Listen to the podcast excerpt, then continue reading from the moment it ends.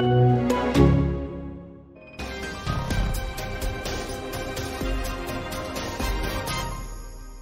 hebben vandaag een 54-jarige man aangehouden op verdenking van betrokkenheid bij de moord op Mike Duif. Deze verdachte kwam in 1996 ook al in beeld bij ons, maar...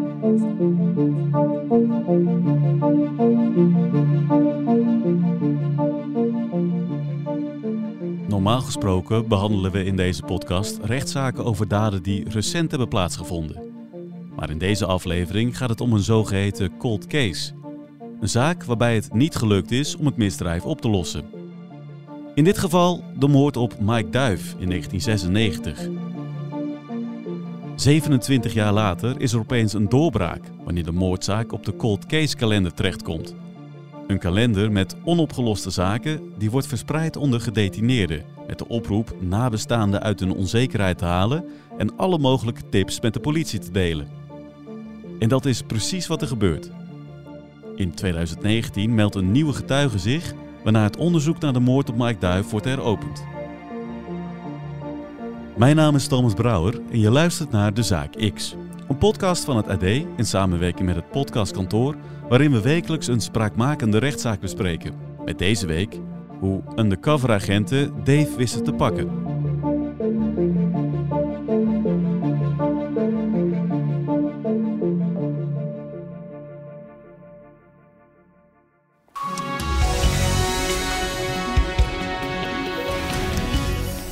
Op 23 februari 1996 werd de destijds 26-jarige Mike Duif dood aangetroffen in zijn woning aan de Ariaweg in Amersfoort. Dave L. was toen meteen verdachte.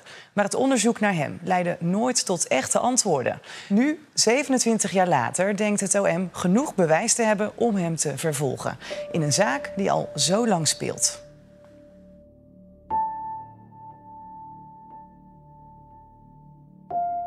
Voor de zaak van deze week gaan we dus terug naar 1996.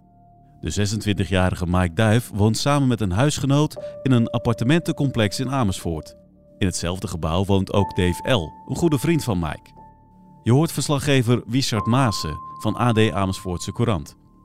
Ja, ze maakten, uh, hoewel het niet helemaal duidelijk is, uh, ook deel uit van een bekende groep jongeren die vooral in de jaren 80 en een deel van de jaren 90 huis hield in, uh, in Amersfoort, het centrum van Amersfoort, uh, in het uitgaansleven. Dat waren nogal uh, toffe jongens. Maar dan tof op zijn Engels zal ik maar zeggen, ruige jongens. Mike en Dave hebben een handel in gestolen computeronderdelen. En daarmee verdienen ze af en toe een flinke smak geld. En dat steekt Mike niet bepaald onder stoelen of banken. Zo zwaait hij graag met stapels briefgeld tijdens het stappen, rijdt hij in een dikke BMW en praat hij graag over zijn plannen om een speedboot te kopen. In zijn omgeving krijgt hij de bijnaam de Patser. En ook deze februari lijkt een goede maand voor Mike. Zo weet hij harddisk te verkopen aan een stel Belgen en verdient daar in één klap zo'n 40.000 gulden mee. Op 22 februari besluit hij eens goed de bloemetjes buiten te zetten. Met, met, met maatjes, ook weer zwaaiend met veel geld, in uh, Utrecht. Ze waren ook nog even langs het zandpad gegaan, de bekende uh, bordelen, uh, de, de, de, de, hoerenboten zoals wij in Utrecht altijd zeiden. Uh, dus had ze wel feest gevierd en is toen naar bed gegaan. De officier van justitie beschrijft hoe de noodlottige 23 februari vervolgens begint.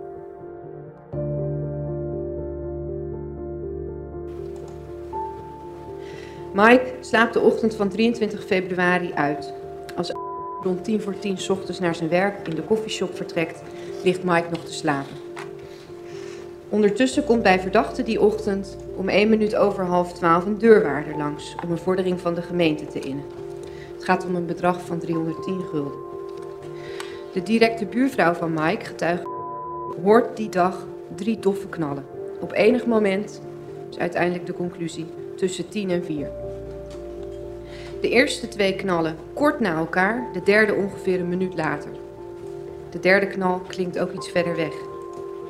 Ze zit op dat moment op de bank die tegen de muur staat, die grenst aan de woning van Mike. Rond kwart voor zeven s'avonds komt de huisgenoot van Mike weer thuis. Zijn aandacht wordt direct naar de televisie getrokken die keihard aanstaat in de donkere woning. Als de huisgenoot het licht aandoet, ziet hij dat de slaapkamer van Mike compleet overhoop is gehaald. Maar ook zijn eigen kamer lijkt grondig te zijn doorzocht. Pas als de huisgenoot terug naar de gang loopt, ziet hij Mike liggen. Hij treft hem liggend op zijn buik in de keuken aan, badend in het bloed. En voor hem is dan gelijk duidelijk van, uh, Mike is dood. Ja, dan gaan alle alarmbellen af. Dus binnen de kortste keren stond de hele flat uh, daar in uh, Rep en Roer. Gelijk maar even heel hard te zeggen, hij is van dichtbij met drie, vier kogels door het hoofd geschoten.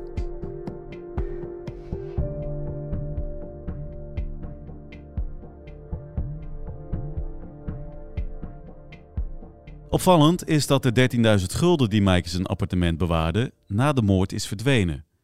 Het is het geld dat Mike in de computerhandel had verdiend. De vraag is nu natuurlijk, door wie en waarom? De politie denkt daar snel duidelijkheid over te hebben. Omdat vrij snel een verdachte wordt opgepakt. Uh, de toen 27-jarige Dave L. Die Dave L, hè? wat weten we daar nog meer van? Nou, als je terugkijkt uh, door de jaren heen, heeft hij meerdere ver veroordelingen uh, op zijn konto staan voor uh, geweldpleging, beroving, drugshandel, wapenbezit. Dus hij heeft wel een record. Wat zou voor die Dave L dan de motivatie zijn, het motief zijn om, om Mike dood te schieten? financiële. Mike bewaarde zijn geld, en dat wist hij natuurlijk thuis in zijn flat. En uh, Dave had op dat moment uh, financiële, financiële problemen. En heeft ook later uh, bekend dat, hij, dat Mike geld had wat eigenlijk hem toebehoorde. En wat ook waar is, op hetzelfde tijdstip, of even daarvoor, rond 11 uur, stond er een deurwaarder bij Dave aan de deur. Om nog een vordering te, te, te, innen. te innen, die open had staan. En op dat moment had hij geen geld. Hij lag nog op bed, zei zijn vriendin, maar hij heeft nu geen geld. Later op de dag heeft die deurwaarder alsnog betaald. En waar kwam 1 en 1, 1 en 1 is 2. De aanname is dat hij dat heeft gedaan van de som geld die hij na de moord heeft gestolen van Mike Duif. Wat is er precies gebeurd? Er is wel iets meer over te zeggen nog. In die zin dat uh, wel vaststaat dat, Mike, dat Dave L. in die flat aanwezig was rondom de tijdstip van de moord. Mike zegt, om tien voor twaalf namelijk, aan de telefoon met zijn vriendin Ellen Vaas dat Dave hem wakker heeft gebeld en daar nu bij hem zit, omdat hij problemen of ruzie had met zijn vrouw. Dat kan passen bij het niet hebben kunnen betalen van de deurwaarder vlak daarvoor. De politie is Dave dus al snel op het spoor en hij wordt opgepakt. Maar ze laten hem kort daarna alweer gaan.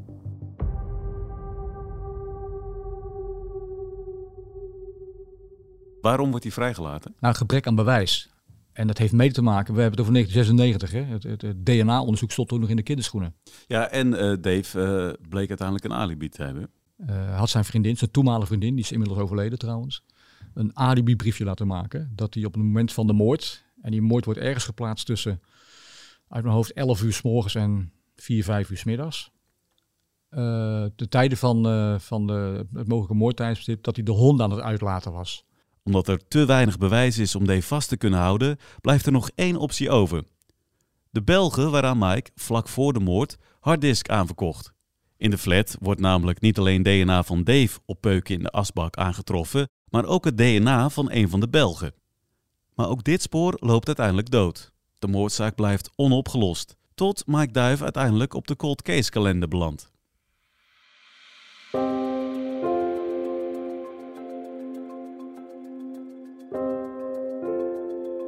En op grond daarvan heeft zich een anonieme getuige gemeld.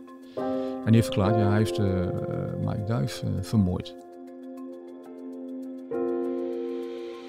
En zo verschijnt Dave L. 27 jaar later weer op de radar van de politie.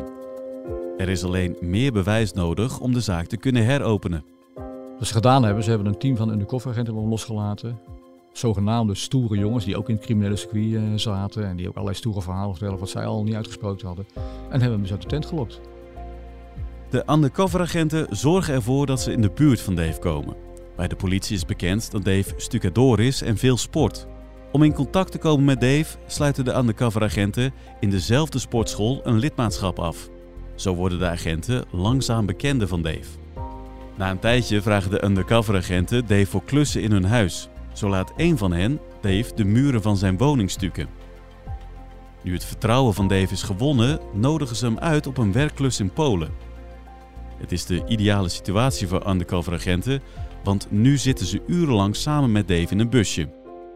Onderweg vinden er gesprekken plaats die worden opgenomen. In de rechtbank worden de transcripties van deze audio-opnames voorgelezen. Op 9 december spraken ze in de auto op de terugweg over zaken die ze vroeger hadden gedaan. En begon verdachte uit zichzelf over zijn handel in computers en laptops. Hij noemde daarbij zelf ook voor het eerst Mike Duif. Hij liet een krantenartikel zien over Mike Duif en vertelde dat een beloning was uitgeloofd. Hij vertelde dat Mike in de koffieshop aan het pronken was met geld dat ook van verdachte was. En toen had verdachte hem in elkaar geslagen. Twee dagen later was hij er niet meer. Letterlijk zei verdachte, hij had 50 of 100.000 euro laten zien. Dat was niet zijn geld. Het was mijn geld eigenlijk op dat moment. Dus ik heb hem een paar klappen gegeven in de koffieshop. En twee dagen daarna was hij dood, begrijp je? En dat noem je dan daderinformatie. Hij, hij noemde details, of hij beschreef details, die je niet zou kunnen weten als je daar niet bij was. En dan op 22, 2237 zegt de ander, beschrijf wat, voor me wat er gebeurde na het schot. Wat gebeurde er? Dan zegt u, hij ademde, hij ademt, maakt lawaai. Zegt de ander ja. Dan zegt u ja, en dan maakt hij een beetje, beweegt zijn armen en benen. Vraagt de ander, gaat dat nog? Dan zegt u ja. En dan is de vraag, maar was je er echt zeker van dat hij dood was? Dat is op 2239. En dan zegt u ja, 100 procent. Dave kon kennelijk ook zijn mond dus niet stilhouden over die moord die hij dan had. eh. Ik denk dat het type is. Ja, eh, ik wil geen eh, stereotype maken, maar een stoere jongen. Ik wil, eh, wil natuurlijk niet onderdoen voor, eh, voor andere criminele jongens. Ja. Want het is niet voor niks dat hij aan zogenaamd criminelen, de undercoveragenten, en aan echte criminelen die moord bekend. Het is een soort van, nou, ik mag het misschien geen competitie noemen, maar het lijkt er wel een beetje op. Ja, heeft, heeft eh, Dave zelf nog eigenlijk verklaard wat er volgens hem is gebeurd? Nee. Nee. nee. Eig- eigenlijk niet. Het, is niet een let- letterlijke ontkenning, maar wel in de zin, nou, ik was daar niet, of ik was, eh, ik was in de koffieshop, of ik was daar, ik was de hond uitlaten. Ik, eh, Hij bleef bij die eerste ja, hij, eh, geen, geen enkele... Het gekke is ook dat hij al die, al die bekentenissen, want hij is niet alleen al undercover agenten de moord bekend, maar ook nog aan een, een andere bekende criminele Amersfoort, die, die hij tegenkwam, heeft het ook al bekend. Het is niet gebruikt in de rechtszaak omdat die bewuste man zijn verklaring weer heeft ingetrokken. Maar er zijn meerdere mensen aan wie die verteld heeft, ik heb Mike Duif vermoord.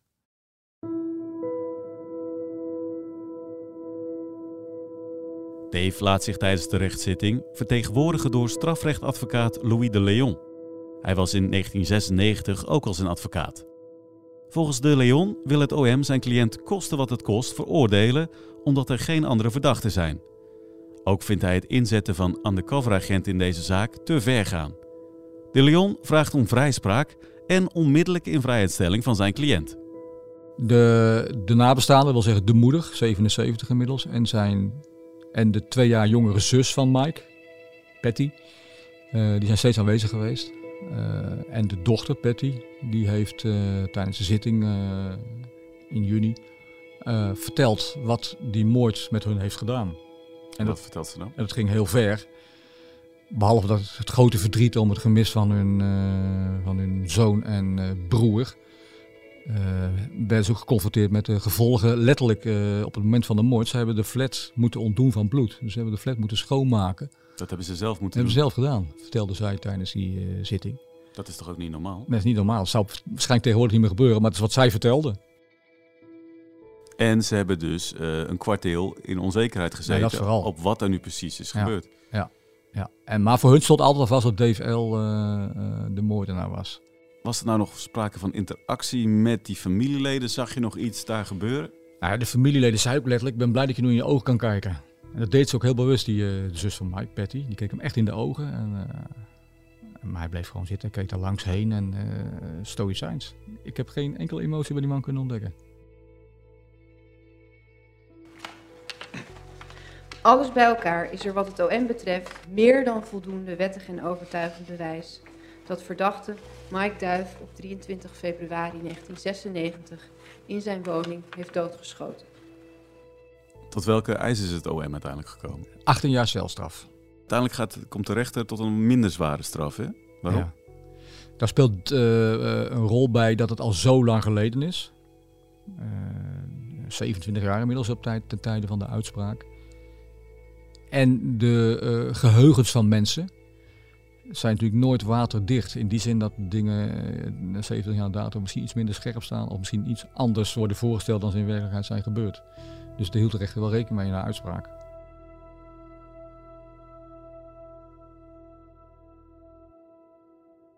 De nabestaanden van Mike Duif moesten er ruim 27 jaar op wachten. Donderdag 6 juli 2023 was het zover. De rechtbank in Arnhem veroordeelde Dave L. tot 16 jaar gevangenisstraf voor de moord op Mike Duif. Volgens de rechtbank heeft Dave Mike op koelbloedige wijze om het leven gebracht. Daarmee heeft hij, in de woorden van de rechtbank, onbeschrijfelijk veel leed aangericht onder nabestaanden, vrienden en bekenden wat grote impact op een leven had en nog altijd heeft. Je hoorde eerst applaus op de tribune, want vergeet niet, op de publieke tribune zat er twee dagen lang ook een uh, hele meute mensen. Ik denk uit het circuit van Mike Duitsensteins oude vriendengroep. Maar uh, in de rechtszaal vlogen uh, moeder en dochter elkaar in de armen, huilend, van opluchting.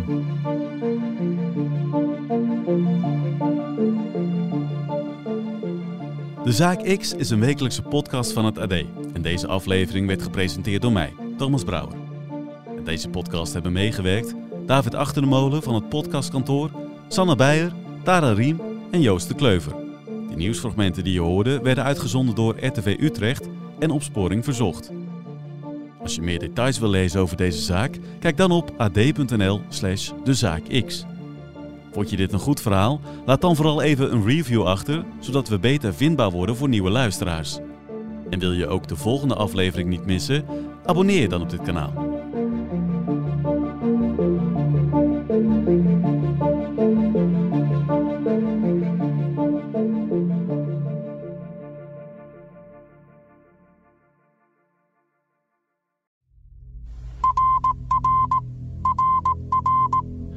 Sveriges statsminister Olof Palme är död. Zweden rouwt na de moord op premier Olaf Palme. In 1986 wordt de Zweedse president Olaf Palme vermoord. En vanaf dat moment is de politie van Stockholm met niets anders meer bezig dan het zoeken van de dader. De aanslag werd gepleegd op de hoek van de Tunnelstraat en de Sveaweg. Maar kort daarna wordt er nog een moord gepleegd. Eentje die door deze massale klopjacht veel minder aandacht krijgt.